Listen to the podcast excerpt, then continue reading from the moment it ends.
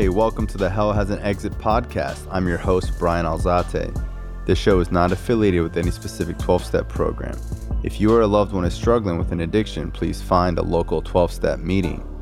If you believe you may need detox or drug treatment of any kind, please call 888-699-9395 to speak to a specialist. The show is sponsored by United Recovery Project, a state-of-the-art drug and alcohol rehab facility. You can visit our website at unitedrecoveryproject.com.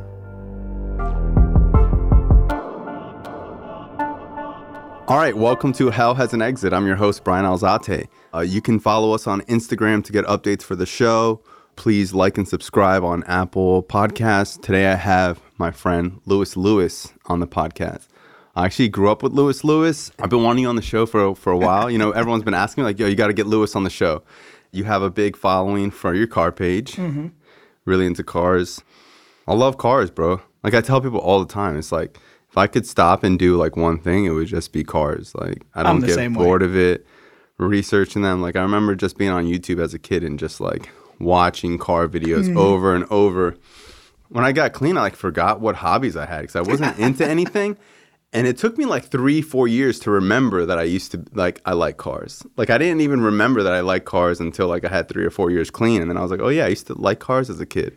When I got out of jail, that was one of my biggest concerns. Like, what the am I going to do? Like, most of my day was all about how am I going to get more heroin? So it was like, what do I do with my life? I used to ask people, like, what do you guys do? I remember like being on drugs and being like, what do you do? Because it's like drugs consume. I always explain it like drugs replace your family, your friends, hobbies, your job. It replaces like everything.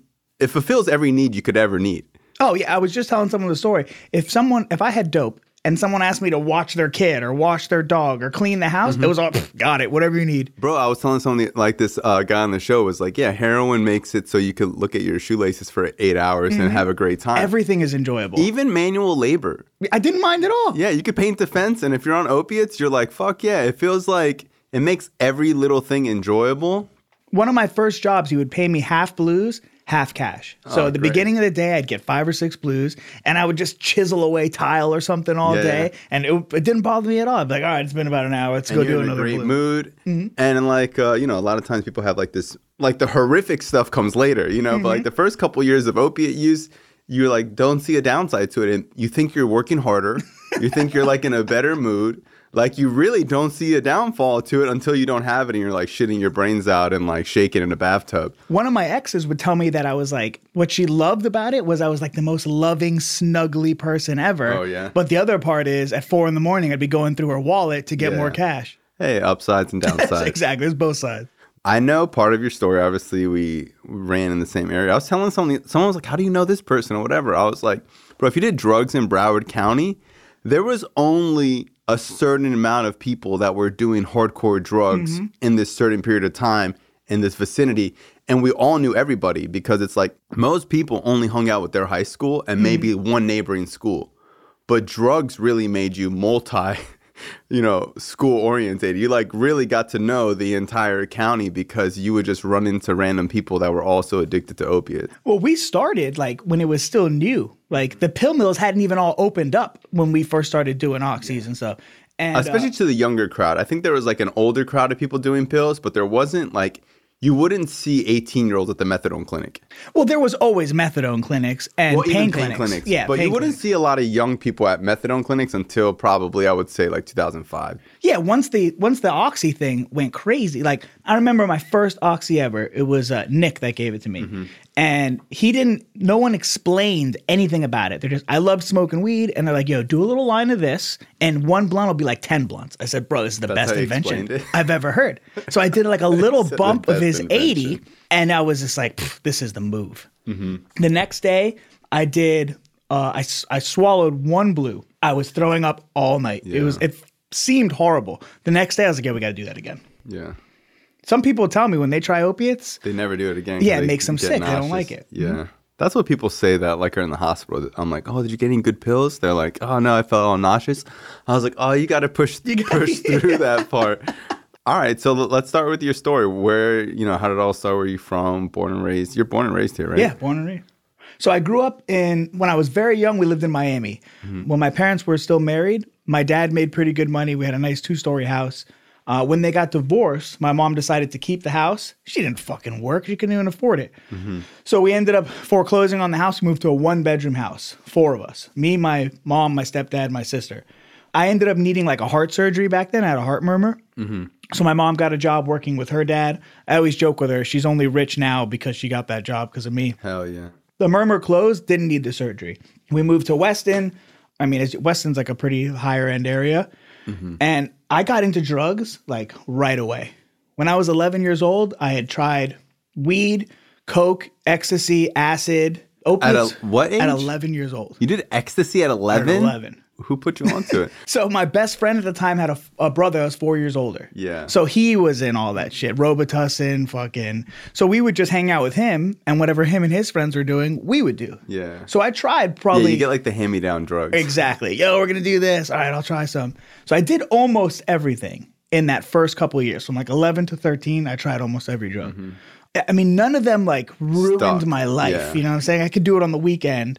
I wasn't a good kid. I would take bars at school and shit. I got caught one time, passed out in a wheelchair outside of a girl I was dating's portable because our school had portables. The security woke me up at like an hour later. Where did you get the wheelchair from? It was someone's wheelchair in the class. So my question is, what the fuck happened to this guy when he walked out of class? And didn't have his wheelchair. There was some guy knotted out in his wheelchair. Mm-hmm. So they brought me to the office and shit, and there was some kid in the principal's office, Mr. McTeer. And he was like, oh, nah, it wasn't, nah, I'm not doing it. And I sat there and listened to this kid mumble on for fucking 15 minutes. Mm-hmm. And I interjected. I was like, Mr. Mateer, am I here for this? And I was like, do I look like I'm remotely fucked up? And he's like, you're fine. Get out of here. Get out of here. And I got away with that one. I think it was just after senior year was that first time that Nick gave me that little bump. So prior to, like, high school is basically, like, fucking around, partying, smoking blunts, drinking beers. I graduated. Doing Xanax. You know what I'm saying? It wasn't. Nothing too crazy. And then after senior year, you did an Oxy 80. Yeah, nothing had gotten me, like, in trouble. You know, I think I came home robo-tripping one time, and my mom was like, what's wrong with you? And I was like, oh, we had science, and I drank too much of the vanilla. I was always really good with bullshit lies. If it was something that happened, I had all the details. So my lies would always be based on something that really happened. So if you asked me, I could be like, yeah, it was 2 o'clock on a Tuesday. The sun was up. It had rained for 15 minutes. So then you said senior year is when you did it. Yeah. Senior year, I did that little bump of Oxy, and I loved it. So we started doing blues. It was that same circle. You know, the group of people, you know, Dana, Robert, all them. So we started doing it, and then the blues were cheap back then, $8, $10, barely. Mm-hmm. We started doing the blues. And then me and Robert started doing like the doctor shopping. Mm-hmm.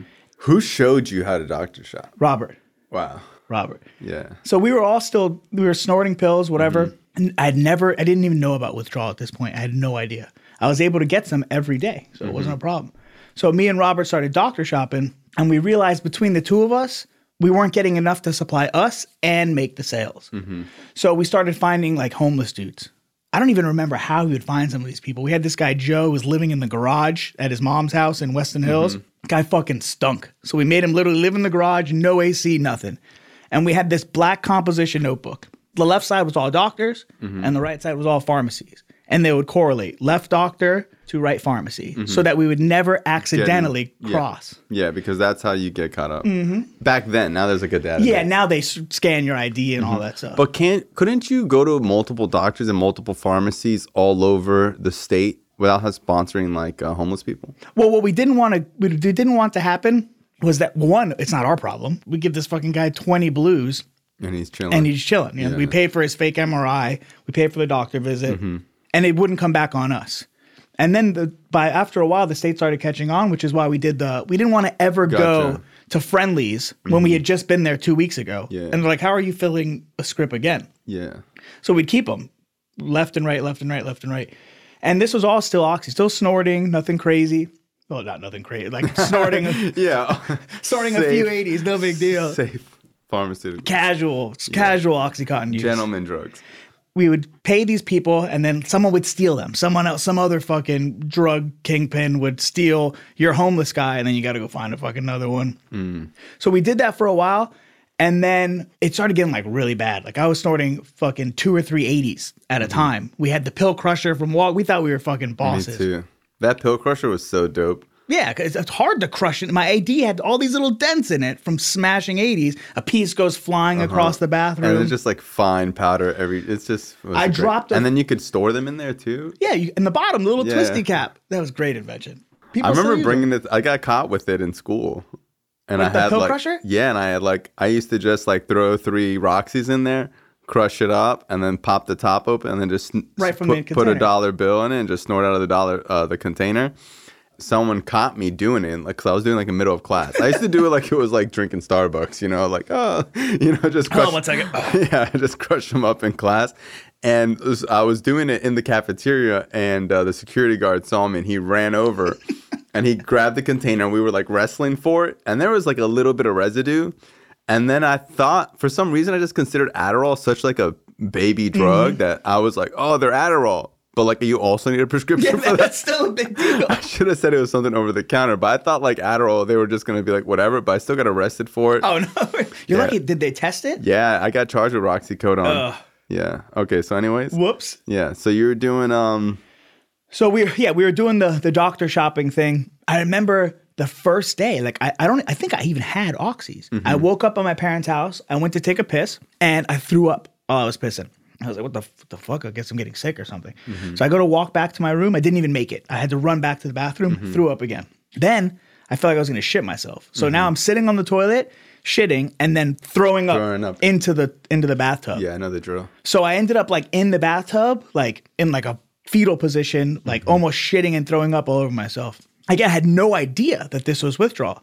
My parents got home and they're like, this guy's got to go to the hospital. What's wrong with him? They had no idea. So they took me to the hospital. I'm sitting there. I think I was like 18. I graduated when I was 17. That's crazy, bro. You went to the hospital. My parents took me. I had no idea. I thought like, damn, I had really bad flu or something. Wow. So they take me to the hospital. I'm sitting there in the ER. They got me on fluids. I feel much better. The doctor walks in and he's like, who's going to tell me about the opiates? And I was like, I didn't give urine or blood. How the fuck do they know? I didn't really think about it. I was like 18 or 17. And I finally just broke down and told him. So my brother... My stepdad's son, who's been my brother since I was like 3, is gay. So the first thing my stepdad says is, great, now I have a son that's a faggot and a son that's a drug addict. Since then, he's come to love, you know, his gay son. He's a doctor. He doesn't say the F word anymore. No, he doesn't. He still does. He's a savage. Yeah. So he's like, great, now I have a son that's a drug addict, a son that's a faggot. So they send me to like the best of the best. My mom does research. They send me to the best of the best rehabs. And they're going to send me, and the detox is telling them like, yo, he has to have drugs in his system or we're not going to take him. Wait, how did they find out you're doing opiates? The doctor came in and said. But with no blood and no urine? No, he said, who's going to tell me about the opiates? And I just said something. And I was like, oh, well, I take them, blah, blah, blah. So he just kind of knew that it was. Yeah, he's not. It was probably, this is during the midst of the big he probably see it in all the time. He's like, this guy's fucking dope sick. So the doctor, who's I call him a douche now. I don't really care. He tells my parents, I don't care if he looks like he's dying, if he's shitting himself, if he's throwing up, he's not going to die. Do not give him anything. It's the first thing the doctor says. Gives me a prescription for clonidine and sends me home. So anybody who's gone through withdrawal knows is clonidine ain't fucking doing nothing. My mom does all this research. She gets on her little laptop, finds the best of the best rehab. They tell her that I have to have drugs in my system or they're not going to take me in the detox. So my mom's worried, and I was like, yes. My mom's worried that there's not going to be anything in our system, so my stepdad gives me one of his Oxy-10s, which is fucking nothing to me. So I convinced my mom, all right, I gotta, you know, I'm going to be gone for a while. I want to see my homies. And I was like, here, fine, I'll give you all the money out of my wallet. I had already stashed $20 on the side. So I give her my money. Obviously, I go buy more drugs. So I go get a couple blues. They ship me off the next day.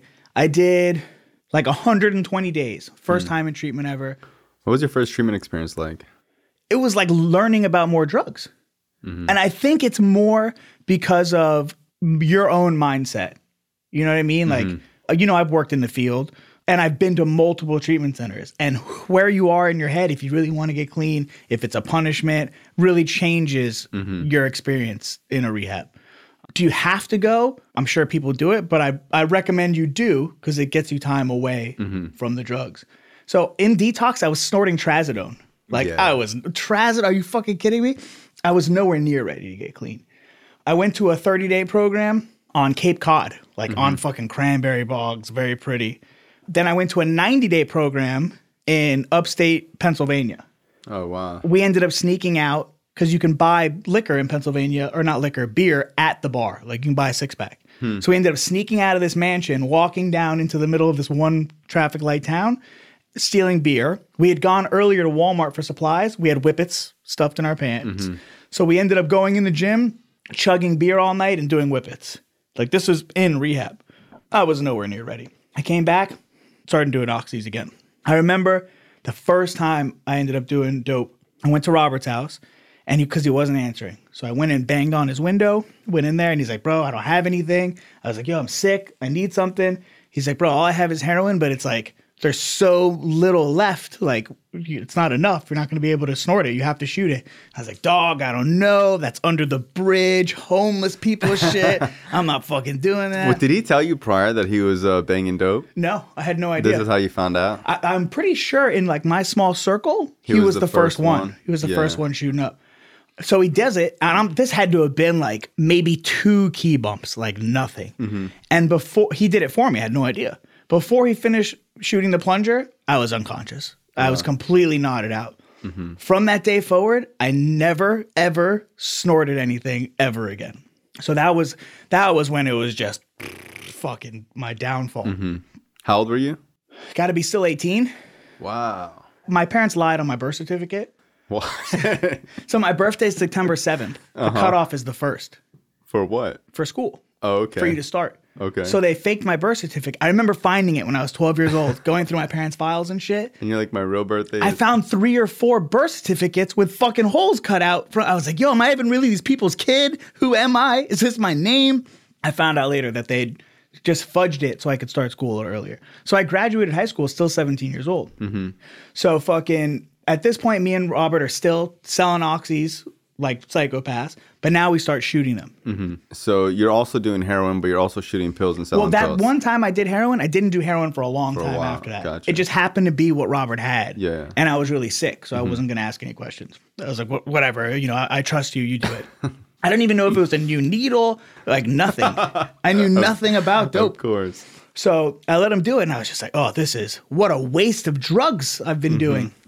So we go back to selling oxys. We're making good money. My parents are like, this is crazy. Get the fuck out of the house. So I get out of the house. We move in with this crazy nurse lady, Deb.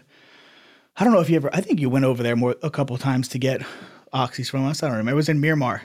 I remember vaguely – copping from you guys like a couple times. Yeah, all over like wherever I would meet Rob at. So we lived with this lady and her daughter. She was a nurse, had like a 2-bedroom apartment, no, 3-bedroom, because the daughter had a room. And it's like a townhouse in Miramar. We lived with her for a while, and this is like where it just got fucking crazy. So now we're shooting oxys like crazy people, 2 or 3 80s at a time we were shooting up. And then we would have people coming to buy pills from us while we were at this lady's house, you know, like as if I was a nickel and bag, you know, weed dealer, but 1 or 2 Roxys or 80s or whatever it is. And then she would get these scripts, I don't know how, for 380s. Like, that's not even a legal amount to prescribe. But she would get them. 380s. Yeah, 380s. Yeah, normally they'll give you like 100. Yeah, it's usually like 100, 120, and then 240 of the 30s. And then usually they give you a Soma or a Xanax along with it. It was like the 3 cocktail. Yeah. She had this guy who would fly down from New York and buy 1,000 80s at a time at $30 a piece, which is what we were selling them for on the street. Wow, there were 30. I think I got clean then because when I was still – oh, no, these are 30s. Yeah, so I was – No, 80s. Yeah, $30 a piece for 80s. 80s were 30 for a while. I remember when I used to get them for 25 for like a couple years. Yeah. Well, it depends who I'm – if I'm fucking taking advantage of some kid, it was 40. Of course. Yeah, they used to be 40 for – they were 40 for a solid period of time. They were 30. But I remember like my first year and a half, I used to get them for 20 to 25. Yeah. And then like I told somebody that and like I fucked it up for everyone. Everyone was like – the dealer was like, yeah, bro, I'm not doing that no more. So this guy would buy 1,000 at a time. So between her script and ours, we would try to save up enough. So he'd buy them at $30 a piece, which was 30 grand split between the 3 of us. And then he would drive back up to New York.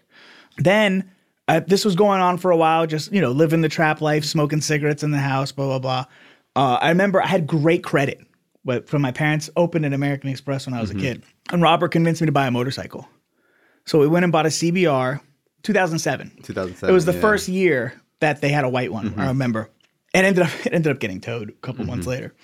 So we thought we were fucking killing it. You know, we're getting motorcycles. We got our own place. So I remember one day Robert gets a call that the police are there trying to get through the gate to see him. And he's like, I'm not going to see you. They're like, yo, we just want to talk to you. You know, your mom thinks you're suicidal. You know, you're not in trouble. We just want to talk to you. If you're not suicidal, you're fine. Robert shows up. They talk to him. They're like, all right, you're fine. Let me just run your name. They run his name. He had a warrant for an unpaid ticket. They arrest him. I wasn't even at the house at the time. So I come back to the house, and the lady's like, yo, Robert's been arrested. I threw your safe away. I threw everything away. And I was like, are you fucking kidding me? All of our cash was in the safe. She threw away with the cash? Yeah. Do I really believe she threw it away? Yeah. Definitely not. But I'm 18. This is like a 40-year-old lady. What am I going to say? No, you didn't give it to me, bitch. Yeah. So she threw away. I should have, in hindsight. She threw away our weed plants and shit, the safe. So the safe had what was left of our supply and our like re-up cash. And now Robert's in jail. So I was like, yo, what the fuck am I going to do? So I had, I don't know, a couple oxys, whatever on me. And that was enough to survive. So I ended up going back home. I was like, Mom, you know, I fucked up. I need a place to live. She's like, you can't come back here unless you join the army. And I was like, well, it doesn't seem so bad. My dad was in the army. So I stay there. How did your parents learn how to do that? How to do what? Set boundaries.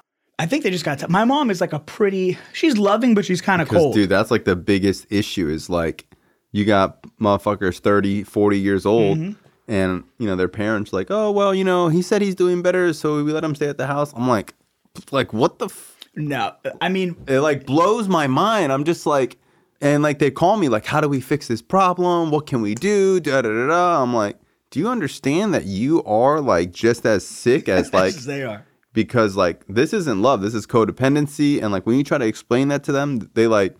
I'm like, how can you get them to stop a behavior when you can't stop a behavior? And you're not even the one on drugs. You can't even say no to your kid. How are you going to get them to say no to the drug dealer? So that was one of the biggest things I noticed when I worked in treatment. I worked in two different facilities. I never once had a parent listen to me say, you have to cut them the fuck off. Tell them, hey, I love you. Figure it out. Yeah, when you get your shit together. 6 months clean. Exactly. I never have a nice life. Have seen a parent listen to me. Yeah. Ever. I've seen it happen. I've seen it happen a couple of times, but it's really rare that a parent can do it in the heat of the moment. Normally, like, oh, once you get 30 days clean, it's like all back to whatever. Or it's like the opposite. It's like total dysfunctional. He's screaming and yelling. You're a piece of shit, putting the kid down. And yeah. It's hard. I having kids now, I don't know. I can say, I'm going to say, yo, figure it out. I'm my fucking problem. Yeah. But I don't necessarily think it's that easy. Yeah. At the same time, I always preface it with like, hey, I don't have kids. And I know this is probably something that I don't know if I'd be able to do, but this is what you should do. And I kind of explain it like when you play blackjack, like there are certain rules that you should do. And it's not saying that if you do this, you're going to win, but you don't hit on 18. You know what I mean? It's like, not when the dealer's showing a 6. Exactly. So it's like, and because their thing is like, well, what if I kick them out and they die? That's a possibility. What if you let them stay in the house and they OD in the bathroom? OD in the house. Yeah. But the textbook thing to do at this point is to get that motherfucker out the house.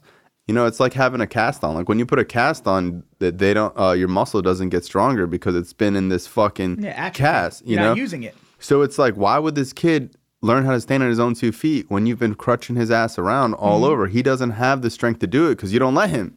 Yeah, he doesn't. They don't know any better. Why would I stop if I know at any time I have a place to go, unlimited food? What's my motivation? Yeah, there's no reason. Yeah, like if you want your dog to stop jumping on the table, you stop feeding it at the table. Yeah, exactly. Exactly. I mean, well, why does he keep doing this? Here you go. Yeah, here you go. So I don't know if it was, my mom was, the first treatment, she flew up to do like the family sessions and all that. So I think that's where she learned. Did she ever go to Al-Anon and Nar-Anon? No. Wow. So my mom's view on that was, I'm not a fucking drug addict. Why it's not my problem. Exactly. Why do I gotta do that? I try to get parents to go to Al-Anon and Nar-Anon and be like, yeah, sure. And like they don't. And I'm like, you know, your kid won't even go to meetings. Like, you won't even go to the meetings because you feel the same way. Why do I need to go to that shit? Yeah, exactly. It's a double-edged sword. When my mom found out it was oxys, she was crying and all that. But she was so uninformed that her thoughts were, why can't you be like the people in my office who make $1 million a year and do oxys? It wasn't the drugs per se. It was the fact that I let it ruin my life. Mm-hmm. And even me, I don't judge you if you smoke weed or you can do some coke on a Saturday. Good. If it's not ruining your life, good for you. And why would you stop if it's not ruining your life? Yeah, if it's not a problem. I'm not an anti-drug person. I'm an anti-ruin your fucking life person. Mm-hmm.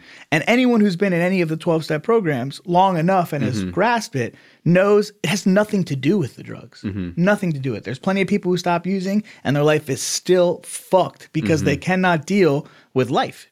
1,000%. I mean, they say it a million times. Life on life's terms. It's that simple. Mm-hmm. You know, if you can deal with whatever problem comes your way, you'll be fine. Mm-hmm. That's why they say 1 year is like the biggest milestone because you've dealt with most situations you're going to deal with in a year that you'll deal with in a lifetime. Of course. And it's like there's only one way to do that is without drugs. Yeah. It's like when you're still using a substance, you're not learning how to do it because it's still like a virtual reality type of thing. Yeah, it's an escape. You never dealt with the feeling or the problem or whatever it is. I come home. Mm-hmm. So I go to the recruiter. And they tell me I got to take – first off, I went to like the – right here on Broward, I think. They have all of them together, Navy, Army, Marines, Air Force. So I kind of went to all three, do my research, you know, which one do I like? Da, da, da. My dad was in the Army, so I was like, you know what? I'm going to follow in his footsteps. So Air Force seemed like the most logical. I wasn't like gung-ho to go to the Army. This was a fucking consequence. This was like, I'm going to do the easy one, the Air Force. Of course. We call it the Chair Force now. So I went in there and they were like, look, the chair for it. I make fun of them all the time. They were like, all right, the Navy, the Army, and the Air Force will guarantee you whatever job you pick if you qualify. Mm-hmm. So phase one was the ASVAB, which is like an aptitude test, kind of like a test to see if you're retarded or not. I took it. I got a 97, which meant I could have done any job I wanted in any branch. Mm-hmm. So I made 2 appointments with the Air Force. They didn't show up. There's another sign of how fucking lazy these people are. They didn't show up twice. 2 different appointments. Like, yo, don't you need me? I thought the Army was like trying to recruit me. So I went to the Navy. They said the same thing. You can do any job. I didn't want to get stuck on a boat. I get seasick. So next step, I still to this day, I was like, maybe my life would have been different if I had gone to the Air Force. So I go to the Army. Same thing. No boats for the most part. So I was like, you know what? This is the move. So I started doing the research on the different jobs. You never wanted to do like the Marines or like Navy SEALs? Fuck that. We call them Operation Human Shield, the Marines. Because they go in first. And they die? I mean, I don't want to say it like that, but for the most part, we always joke with like that the Marines eat crayons and shit. It has like the lowest requirement to join. Wow. So they're not the brightest. So I pick my job. They go through the list of the jobs, and they start with the ones with the bonuses. Mm-hmm. So the highest bonus at the time was EOD, Explosive Ordnance Disposal, $40,000 bonus. I said, dog, I don't care if you give me $400,000. I'm not fucking defusing bombs and finding bombs. At this time, I think I was still like end of 18, maybe beginning of 19 years old, and we were in Iraq. We weren't even in Afghanistan yet. Mm-hmm. So we were at war. Mm-hmm. So my mom was like, yo, I really don't want you getting like a combat job. You know, I don't want you to die, blah, blah, blah. So I ended up picking communications, 25 Romeo, audiovisual equipment operator, maintainer. Essentially, I fix things that are electronic. Mm-hmm. 6-month wait to join, but I had a $10,000 bonus. So 6 months. So now my mom's like, well, fuck, I don't want this guy to die. He can ship out next week if he's infantry, but I don't want him to die. So now we got to... Yeah, they're like, if he stays 6 months, he can overdose and die. Mm-hmm. But if he leaves now, he can get shot and die. Correct. And we had just gone. So like this was like the hype of... Afghanistan war. Iraq war at that time. Yeah. It was closer to the end by the time I got there. So my parents were like, now we got to fucking house this guy for 6 months safely somehow. Obviously, it did not go safely. Chain, huh? So I was now I'm going to the Army. I'm fucking fuck it, whatever, yeah, whatever, do it all. So same thing. I'm shooting oxys, but at this point, I don't have. You know, I'm not selling them anymore. Do your parents know that you're IV shooting? Yeah. Well, I don't know. At that time, I don't know.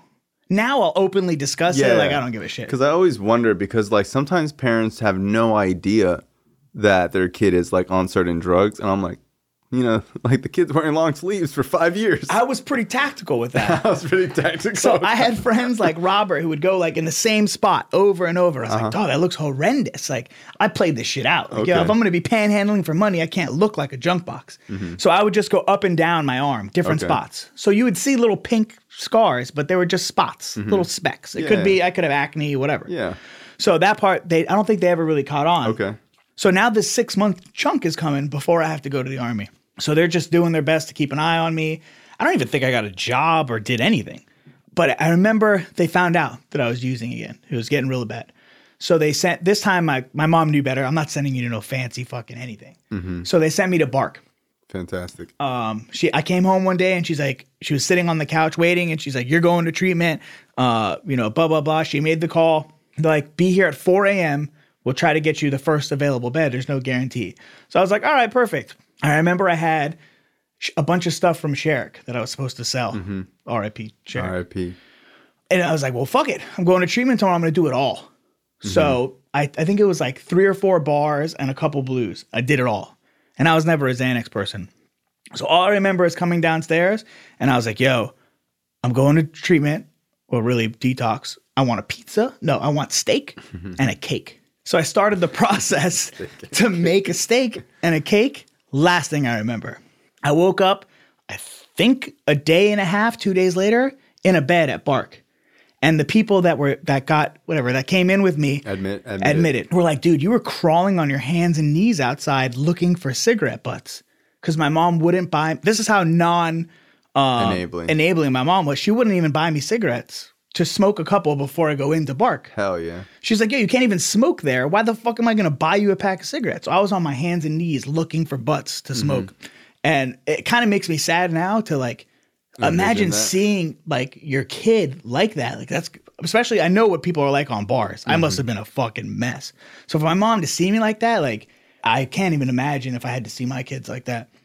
And I woke up. Especially because when you're a parent, like everyone else's kid is in college and like starting jobs and getting like a family. And it's like now, like when I think back, it's like, bro, my mom went to work every day. Like imagine.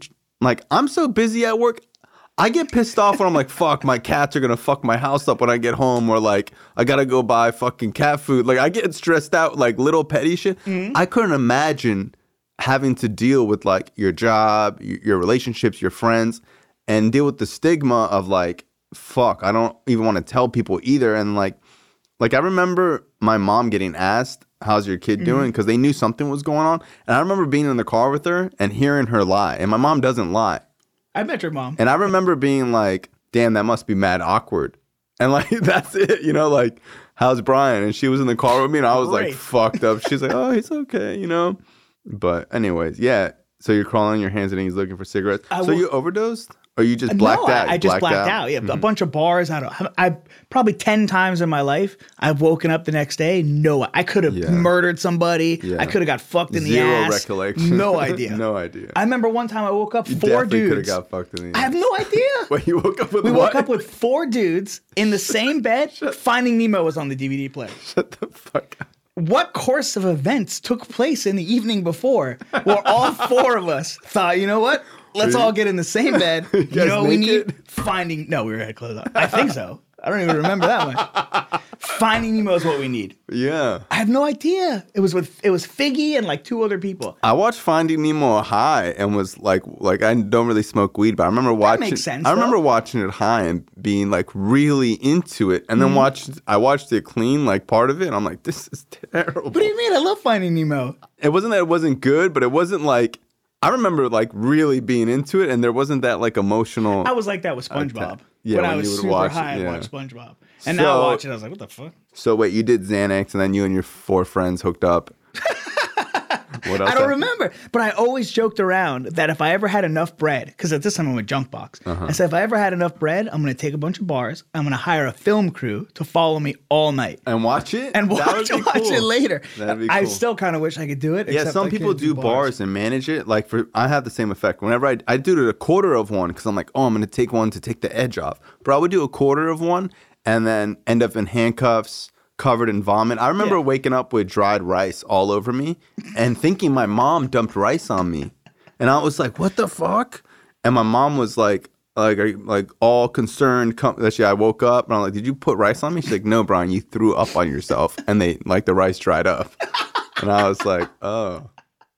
It's the same. That was like 8th grade. So anyways. So I was in Bark. Mm-hmm. My parents, this was getting really close to my ship out date. So my parents are like, all right, once he gets out, we went on a road trip. My parents don't fucking drive anywhere. We fly.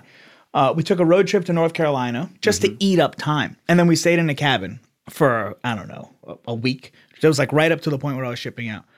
It blows my mind that parents do this. It was anything that they thought in their head. They thought, all right, once he's in the Army, it's not our fucking problem anymore. Mm-hmm. So I went up there. I did training with my stepdad to learn how to run and stuff. Because remember, I'm a heroin addict. About to go to – I'm not in any shape of any kind. They're like, we got to whip this kid into shape in a couple weeks. And my stepdad was a lieutenant in the police. So he's like, all right, we're going on runs. And then you've run in the mountains. He must have wanted to punch you in the face. He was the kind of guy that if I cried, he's like, stop crying, you fucking pussy. Like he was like a tough man's typical man's man. So whatever. I made it through. Running in the mountains, yeah. I never did any fucking – I managed to get shipped out. Mm-hmm. I went to basic training. The Army's the only place that for some reason – will give you off 2 weeks for Christmas in the middle of basic training. So I did a month and a half. Of course, somehow magically in basic training, I found another drug addict. I know. We just like, we find each other, bro. Gravitate. We're like vampires. Like we know who's. Imagine how uncomfortable it would be to talk to a random person. Like, hey, you do oxys? And they're like, no. Yeah. You just know. You just know. You can sense it. It's the nod. I don't know. You got the eye. So I met this kid. Mm-hmm. I gave him $200. And he came back on the break. So even when I was on the break, I did a blue, knowing they were going to drug test me when I got back. But I did it anyway. I passed. In 48 hours. But I had the kid. I gave him $200 and he came back with 20 30s. So now I'm in basic training the second of week with 20 blues. So we were like the first day of it, we don't have any needles. So we had to snort them. The first week, we were like being conservative here or there. Then we knew we had the 12-mile ruck march. Mm-hmm.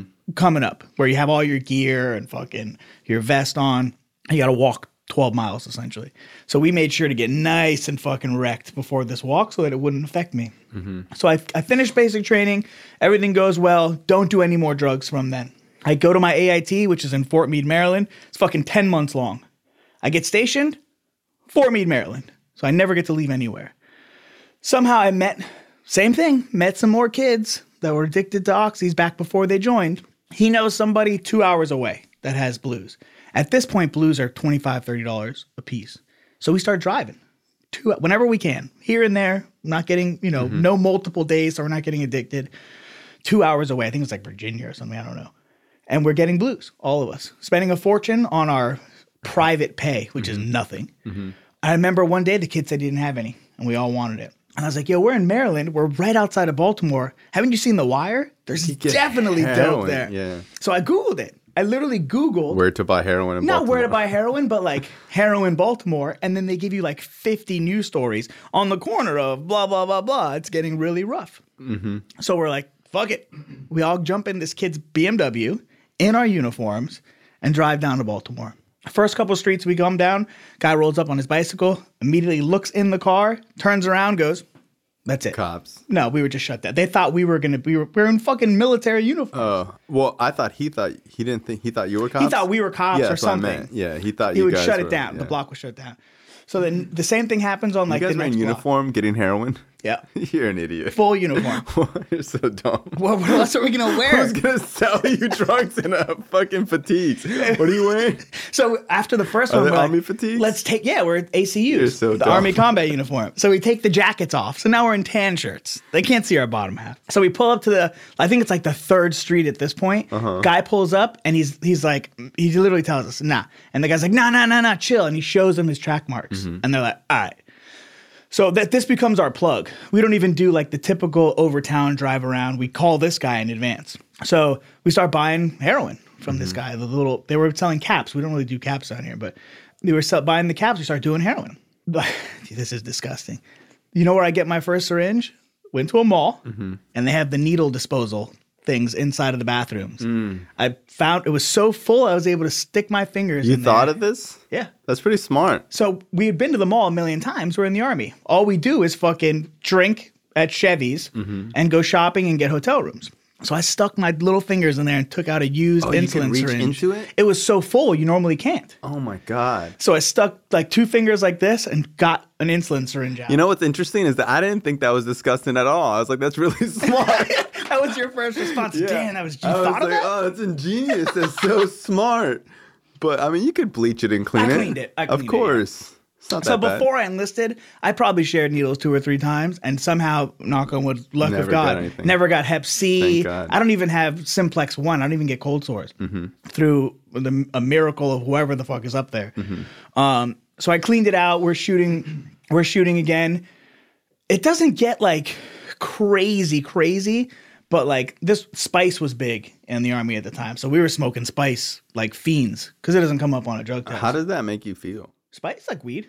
It's like weed. It felt like weed. Because I've heard that it's like weed sometimes, and then it's like you get naked and kill yourself. That has never happened to me. And I've smoked hundreds and hundreds, probably a couple 100 grams of spice, and I've never had one that made me feel anything different than really, really high. Wow. I would buy it in fucking big Ziploc bags from head shops. It's crazy. So we were doing that. At this point, I met a Marine. Rachel was my only wife, the first girl I ever married. But we rushed it because you get paid more in the Army. It was like $1,500 a month to be married. So I'll fucking marry you for $1,500 a month. Damn, dog. They allow gay marriage? It's don't ask, don't tell now. So before you couldn't even join if you don't ask, don't tell. But do you get the money if you're gay married? No, you can't. Wow. Because it's don't ask, don't tell. If you tell them, they can kick you out. Wow. But they cannot ask you if you're gay. Which I think is kind of fucked. Like, who cares? Yeah. It's not my problem. It doesn't. And it's like nowadays, it's like there are dudes that are like kind of gay. You know, like girls that are like, what? They just, it's a kind of flawed, like only women could just now be in combat MOSs. Oh, they're, before they were only like non-combat jobs, so people would cheat with that because you could be a medic, which is non-combat, but medics are always in the shit. You're attached to a unit. And you have everyone carries a gun. If you leave the base, you carry a gun. Yeah. If you're in a hostile place. It depends, M4, M16. What are you carrying? M16 is kind of old. Yeah. So all my training in SUS was M16, and then when I was in Iraq, it was an M4. Wow. Yeah, M16. Are they still using M4s now? I don't know. It's been fucking 10 years for me. I kept up with it. I don't keep up with that shit. So Danny, my boss now, calls himself a tactical civilian. More tactical? Is more tactical than I am. I don't give a shit. I don't even like shooting. Interesting. It's just never been my thing. Okay. So I married this girl, Rachel, for the money, pretty much. She was my girlfriend, but I would never marry somebody after 6 months if you weren't offering me a bunch of money. So I married her. I got in all kinds of trouble in the Army. I left the base to marry her and I missed the formation. So we left the base. I get back. I get in trouble. I actually had no idea that you were really in the Army. Yeah, I was in the Army. I thought you went to basic training and came back. No, I had my ID and everything. I didn't know that. I thought it was a joke. So I got kind of kicked out of the Army. Okay. Oh, wow. Interesting. No way. So you don't say. It's amazing that I managed. Okay, all right. Keep going with the story. So I leave the base to marry her. I get in trouble for that. They tell me I can't leave the base for I don't know how many weeks it is. Whatever. Restricted to base, they call it.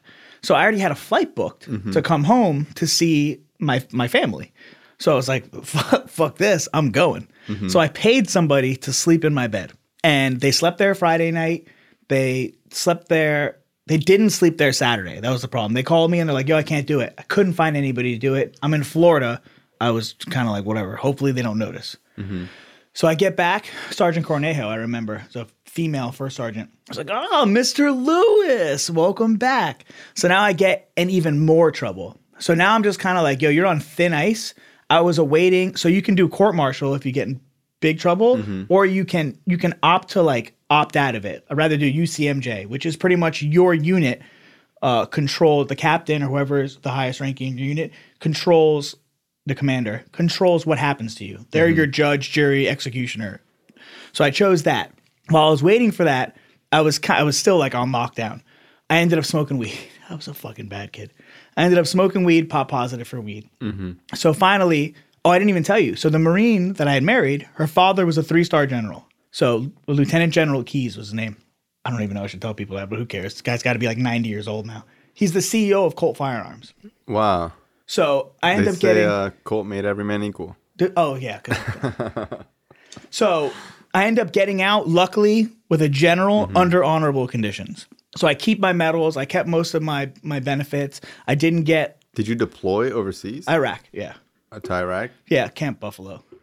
So I ended up... I got shot there, blah, blah, blah. You got shot? Yeah, my love handle. I didn't know that. It took an inch of fat out of my side. Who shot you? I don't fucking know. Some random person? With what? What'd you get shot with? I don't know.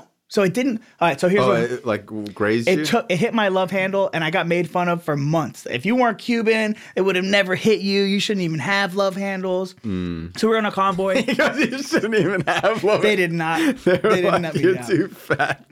And I was in great shape in the Army, but I still had that Cuban hip action. You're thick, dog. You're thick. Dummy thick. So we're on. I'm communications. How did you get shot? That's what I'm saying right now. I was in communications, and I would do like when they would set up forward operating bases, like the little tent cities, the shitty bases. They would need communication, so we'd go to set up the tower, stuff like that. So my unit we left the base with like an infantry unit. As we're driving, they start firing on the Humvees and stuff. Mm-hmm. So we radio it in. It's like a small force. We return fire. I'm leaning on the Humvee tire. Like, what are you shooting?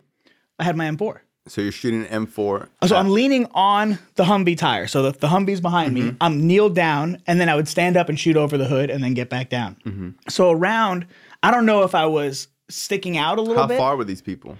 Probably 300 meters. Pretty far. Wow. Like, yeah. I couldn't even tell. So that's like the difference between like the Iraq war and a lot of other wars is that you're shooting people so far away. Well, it depends. Like if you're kicking indoors. Yeah. Well, yeah. But I think that's when people started using the SCAR, right? Because the SCAR was like. Well, it's what you get issued. You know what I'm saying? Yeah. Regular people aren't walking around. Like regular soldiers aren't walking around with SCARs. It's not happening. You'll have a machine gunner who's got a 249 Bravo, the SAW, 240. And then everyone else has an M4 or whatever. If you're an officer or something, you might have a sidearm. So I'm leaning up against the tire, and I feel like a burn. Like, have you ever had a casing fall in your shirt or something? Of course. So, you know, it's a little bit, and then more, and then more, and more. It was like that. Like, it felt just like a little bit of pain. So I kind of ignored it. Then more, then more. Then I looked down, and my shirt is starting to soak with blood. It was literally right in my side. So I don't know if it came through the tread of the tire, or I was just a little bit past it. Mm-hmm. But it just blew a chunk out of my side. Like, it was just a flap of open flesh. There was no round. It was nothing crazy. They stitched it up, and I was back to work. Mm-hmm. Light duty. We finished the job. Everything was fine besides that. No one else got hurt. But there was people, like, crying in my unit, in 25 Romeo, 55th Signal Battalion. I was like, this is crazy. Like, they let these people. You got shot? That we were taking fire at all. Wow. Oh, like they were scared of the fire? Yeah. So when I went through basic... because they're communications. Yeah, but still, like, you're in the fucking Army. This shit should be... So there's gunfire? I'm not laughing because you should laugh at them. Wait, so they're in communications and there's gunfire and there's people that are crying? Yes. Like not returning fire, just like... Just crying. We had to literally yell at them. I mean, granted, I would just imagine that doesn't happen, or it doesn't. I guess like it does. So basic training, when I went through, they were starting this thing called stress cards. So you get a card, and if it got too stressful for you, you could give the drill sergeant the card, and they would leave you alone. You didn't have to do what you were doing. I said, when the fuck is that going to happen when we're at war? Oh, hold on. Where's my stress card? This is getting real serious. I need a couple minutes. Oh my god, it was super. I was almost mad at the time. Mm-hmm. But yeah, even the heroin addict isn't approving this. No, exactly. I'm fucking over here snorting blues and stealing drugs and fucking I think this is crazy. Like, okay. So you return fire and then you get shot. We finish setting up. We still continued. They sent out, we weren't even that far from the base. Mm-hmm. They sent out more units. They stopped firing. I don't know if So people always ask me, like, did you kill them? I have no fucking idea. Yeah, like my job, so far away. Yeah, my job wasn't to go in there and figure it out and take out this unit. Yeah, my cousin was there, and he was like, bro, when we would shoot, there would be flashing lights, and we'd be shooting at the flashing. Yeah, this isn't like, we don't all have fucking ACOG scopes and shit that I can, there he is, I got him. Yeah. It wasn't like that. Mm-hmm. And people see, you know, these SEAL Team 6 movies and all that, like, there is people that do that, but I'm not. Yeah. That wasn't my job. Yeah, that's very different. Yeah, I'm not cruising through the middle of the city and there's shops and shit around. I never had to do anything like that. So I get back. I get a general under honorable conditions. So decent discharge. I'm not a fucking piece of shit on paper or anything like that. Mm-hmm. All my IDs and stuff say veteran. I'm married to this Marine. Mm-hmm. She gets stationed in Quantico, Virginia. My mom flies up, gets me an apartment. Piece of shit, I have no money. She gets me an apartment, 4 months paid. We ghetto furnish it with IKEA furniture, a TV. The Marine never came to the apartment. I think she came to the apartment one time, and it was to tell me she wanted a divorce after we had sex. Mm.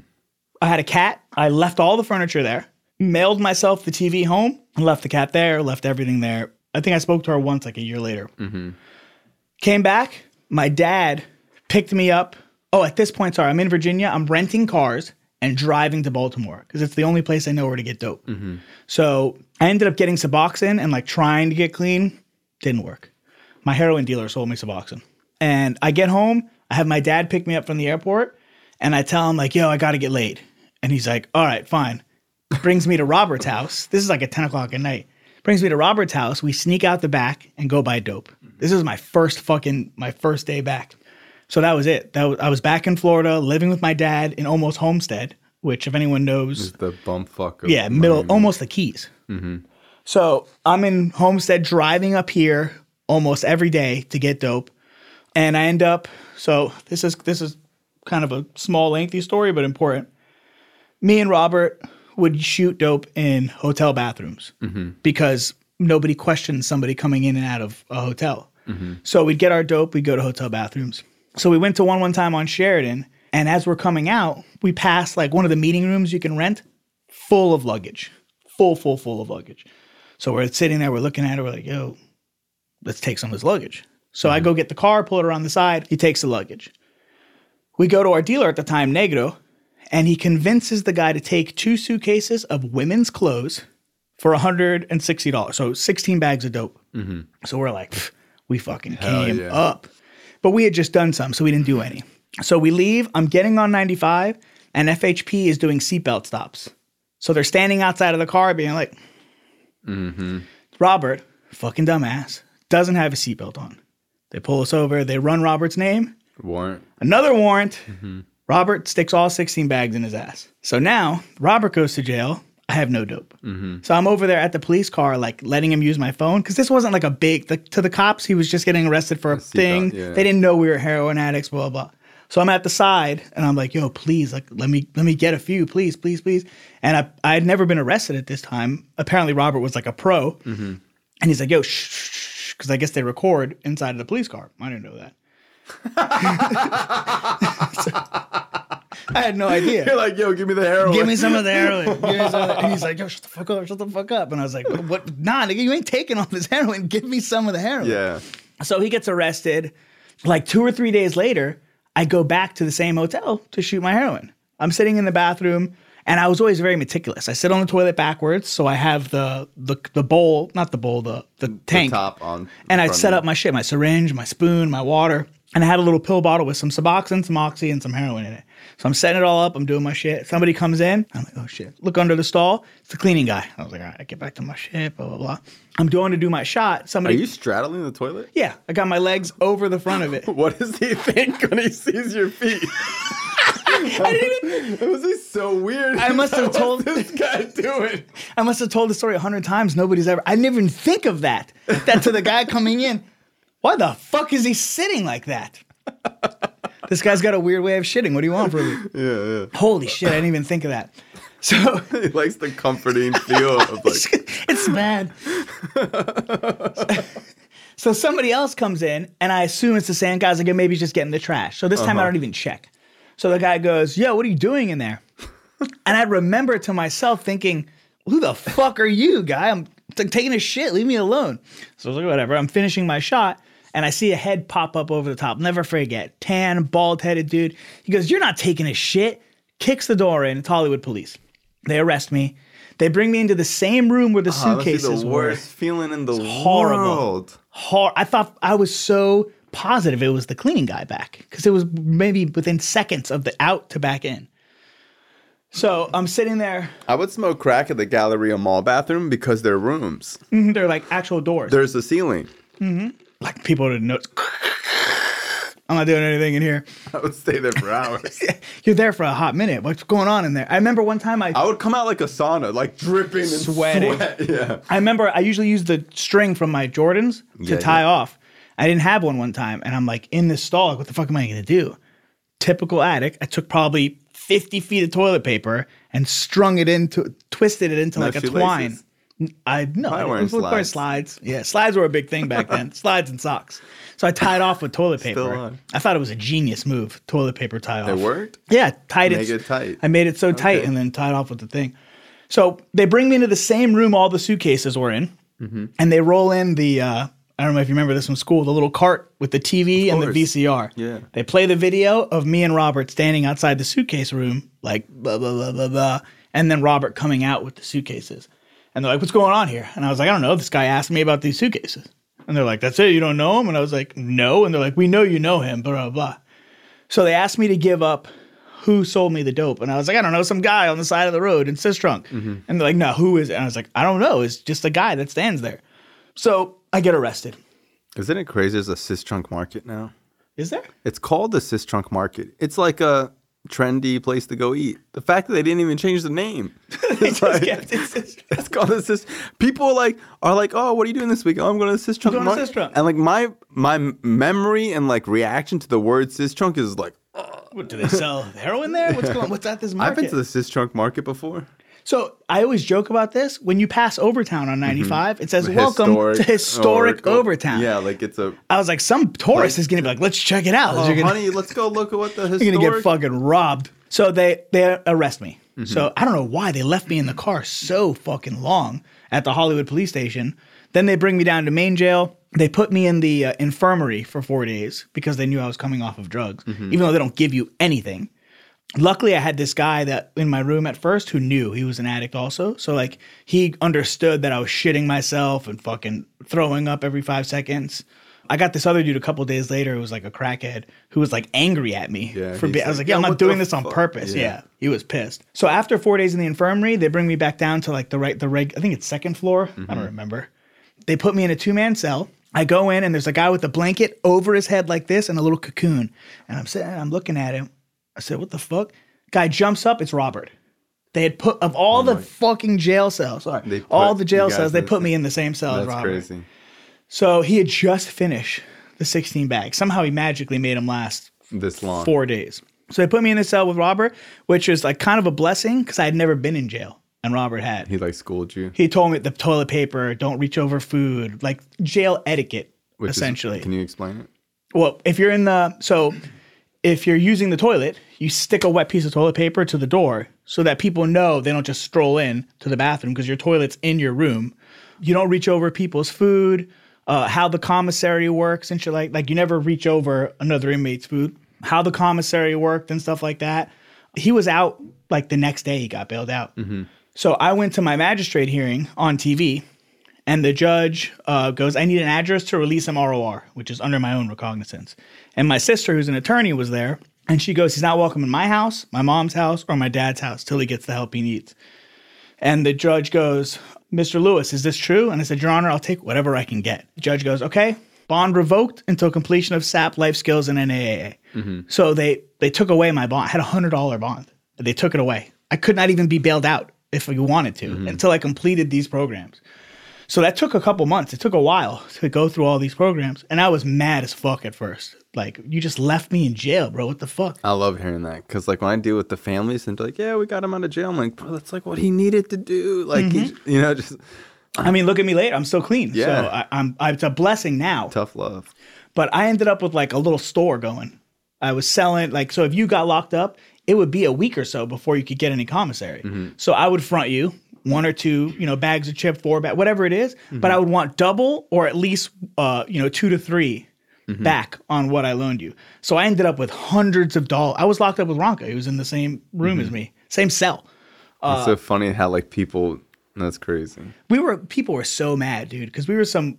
rich white kids, they assumed, who were having huge Hershey cakes every single day. And these people are fucking starving. Starving with nothing. They feed you breakfast at 4, lunch at 12, dinner at 5. So you're, from 5 to 4 a.m., you're starving. So we were snacking. They ended up calling our room the White House because these old heads would come in and they want to chill and relax. And we had 5 young white kids partying all night and shit. So they ended up thinking we were racist. Me being the snack king, I was cool with everybody on the block. So I'd be like, yo, it's not like that. They'd be like, nah, Lewis, we like you, but we hear this shit, blah, blah, blah. So it ended up being like a mini race war because they called our room the White House because it was all young white kids. I get out. I stay clean. You know what I'm saying? I went to the 12-step programs. I did that for a couple of years. I don't go anymore. Mm-hmm. Not that I don't like them. I honestly don't think I would be where I am today without them. Mm-hmm. You know what I'm saying? The 12 steps. Yeah, and that's like what I kind of like, you know, because someone might be like, well, Lewis doesn't go to meetings anymore. I'm like, yeah, bro, but he probably went every day for years. Two or three a day. Yeah, of course. Can you talk about like that first year clean and like what clicked? Because a lot of people have this introduction to the 12-step program and don't stick with it, and you know, in and out. Like, what was it for you? What changed in your mentality that caused you to overcome and persevere staying clean? So I remember before I went, Robert had been doing this longer than me, mm-hmm. and I would always tell him, this shit's a cult, this is crazy, they're brainwashing you, blah, blah. So as soon as I started going, I realized like there's other people. So I always give examples with like real life shit, not like trust, faith, whatever, mm-hmm. even though I have those. But like you can see other people that you knew were fucked mm-hmm. getting a better life. You know what I mean? Yeah, it's like so prevalent in your when you see it in front of you. Yeah, it's clear as day that mm-hmm. this man is not falling apart like I knew he was. Mm-hmm.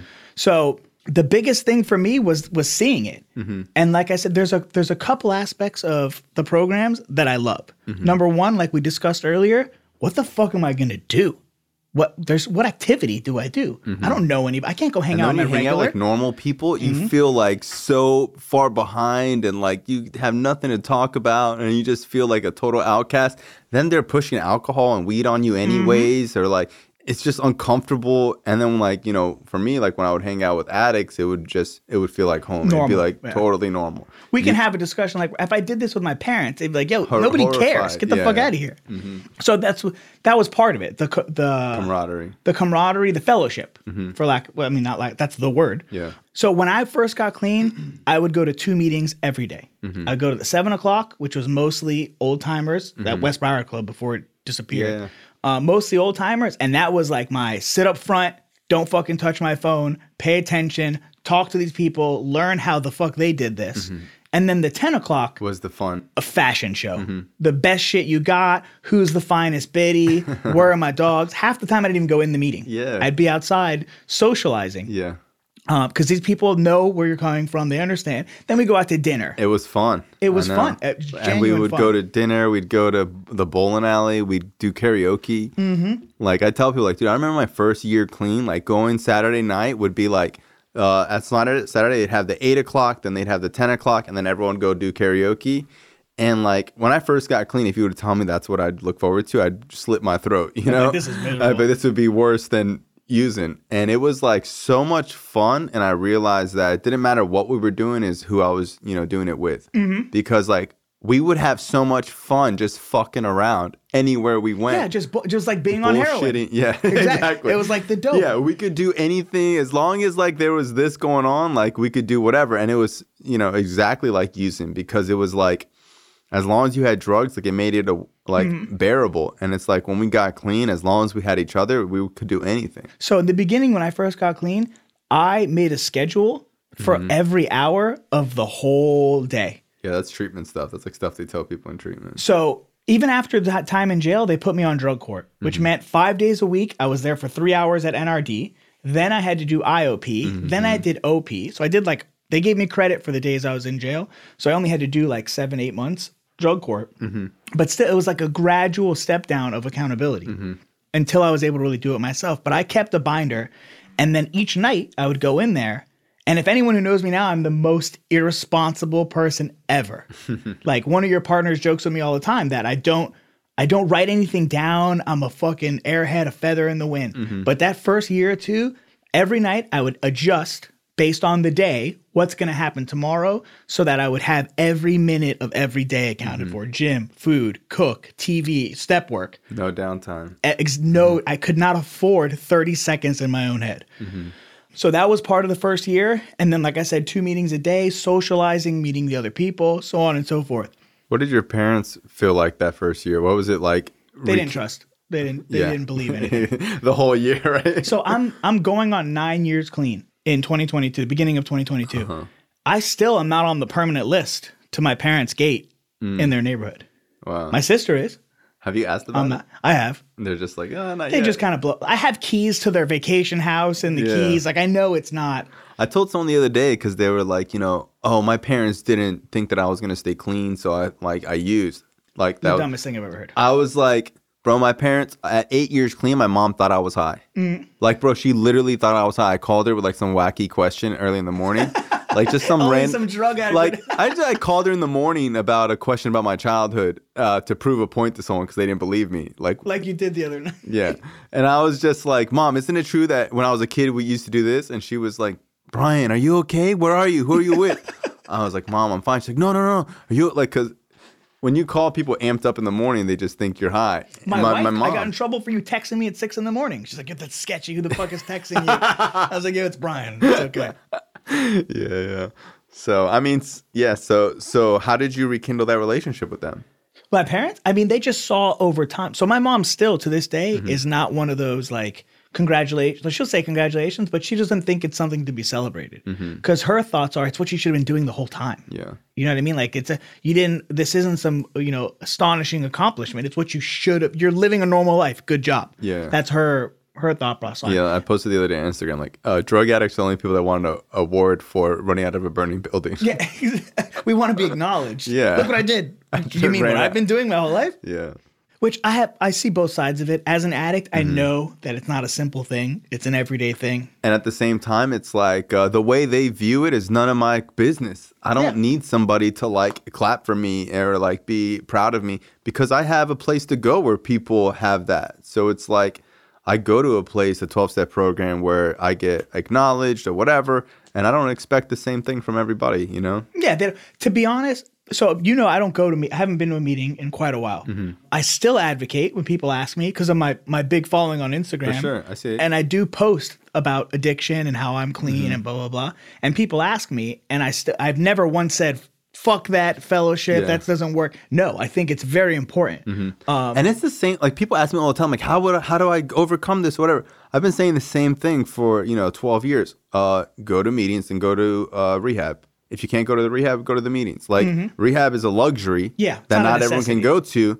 It's like fighting a war. You want like a sidearm or you want an M4. It's like the rehab is the M4. You know, it's gonna be a lot easier to fight the war with like a actual rifle with an assault rifle, or you could do a handgun, or you could take this Glock 19, you know, or go in there with a knife or no, a spork, no weapon. Exactly. It's like, you know, you don't need to go to rehab, but whatever extra thing you can do, why wouldn't you?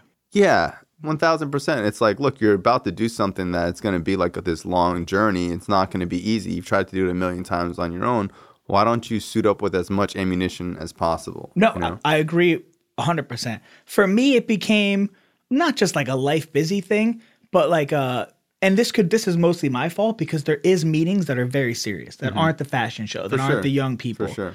But it also I lose the sort of the fellowship part attending that meeting because it is 60-year-olds who I don't relate with aside from the drug addiction. And I don't want to be in the drama. You kind of need it all. Yeah, you kind of need it all for sure. And like even like, you know, for me, like there are times where I go to a meeting and I see someone that I don't want to see and I'm like, fuck, I just want to leave. You know, like that's human nature. You go anywhere long enough, that's going to happen, you know. I tell people all the time, if you stay clean long enough, someone will owe you money and fuck your girl and fucking do you wrong and fucking whatever. Happen. Like drug addiction or not. Yeah. Like if you go to someplace long enough, bro, you're going to have qualms with people, you know?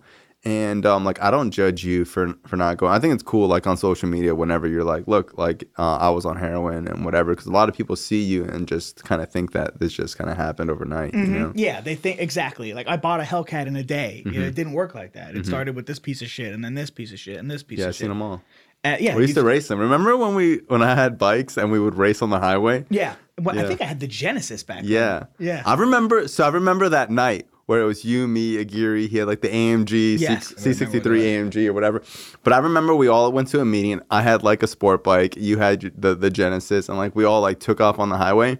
And I had like probably 5-6 years clean. And I remember just being like, wow, like this is so much fucking fun. You know, because like I wasn't like you where I had like bikes in my active addiction. Yeah. You know what I mean? I was like at a Coinstar. But I've had so much fun doing cool shit like us racing down the highway Yeah, it's still illegal and dangerous and scary. Look, I'm not a saint. I'm just not on drugs. Exactly, you know? And it's like, you know, I used to get clean and think like, man, my life's over. Like, now fucking what am I going to do? And it's like my existence on drugs is something that like if I saw an animal living that way, I'd call the Humane Society. Mm-hmm. You know, it wasn't like no glamorous fun. No. But your brain will tell you like this is everything. They remember the great time, not the shit that in between. Yeah, people always say you remember the first hit, not the last. Yeah. You know? My biggest thing, and I think part of who I am, so people always tell me like I'm never down. Like you're almost never going to see Lewis Lewis. And for the people asking, my name is really Lewis Lewis. My first and my last name are both Lewis. And Lewis my son squared. Is Lewis Lewis III. Yes, Lewis squared. His middle name Lewis? No, Emilio. That'd same as cool. me. Okay. Lewis Emilio Lewis III. It's because of the fellowship that I became like this. Mm-hmm. I was riddled with – when I used to I'd finish a meeting and they would do the arms up thing. Some of them do the hands, some of them do the arms. Yeah. I would have a fucking anxiety attack. Mm-hmm. When am I going to be able to put my arms down? Who the fuck cares? My arms aren't going to fall off. I don't have some crippling disorder that my muscles can't do it. But in my head, I would be like, how am I going to do this? Like, I cannot hold my arms up. Like, I was freaking out. Now, nothing makes me anxious, but except from like a huge dose of pre-workout. Nothing makes me anxious. I could get a flat tire. Something could smash my car. And if you know me, I love cars. Yeah. Remember, we had an event and that ball hit my car and smashed the whole top of it. I didn't who cares? You know what I'm saying? I didn't ask anyone to pay for it. The boss at the time did pay for it, but that wasn't what it was about.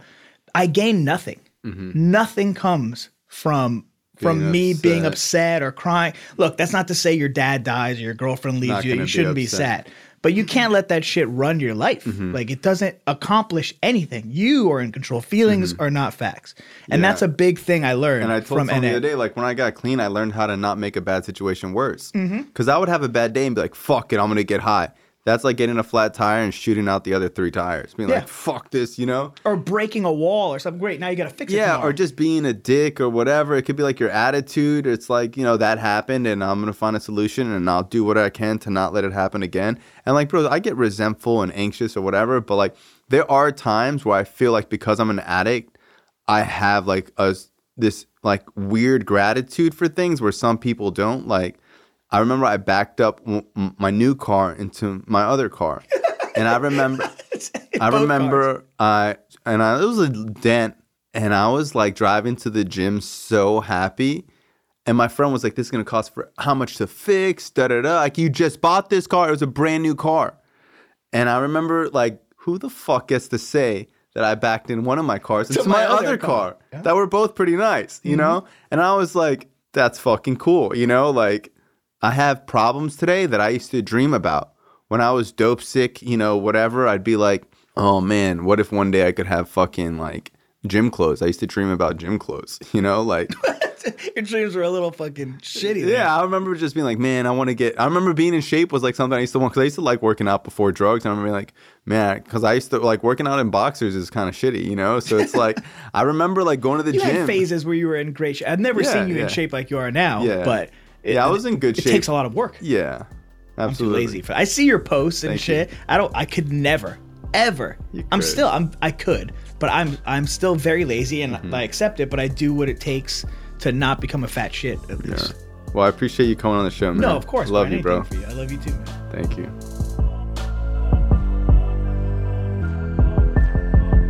This show is not affiliated with any specific 12-step program. If you or a loved one is struggling with an addiction, please find a local 12-step meeting.